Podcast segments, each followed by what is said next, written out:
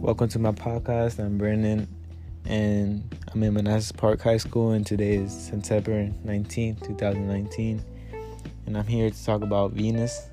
You know, I'm kind of boring my voice, you can hear it, but Venus is actually pretty cool. Let me tell you about it. Well, Venus is named after a Roman goddess, the goddess of love. And uh, Venus was discovered in 1916 by Galileo, you know, during the Renaissance period. Venus is about 100 kilometers from the sun. It is it is the second planet closest to the sun. The diameter of Venus is about 12,000, almost the same as Earth. One year on Venus is like 225 Earth days. Kind of kind of close to us but one day on Venus is 116 days and 18 hours.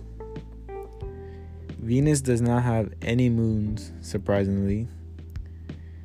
The three gases on Venus are carbon dioxide, like which is 96% of it, nitrogen, and sulfuric acid.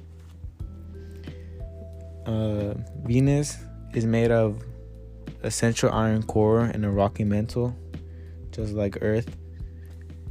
But the average temperature on Venus is 462 Celsius.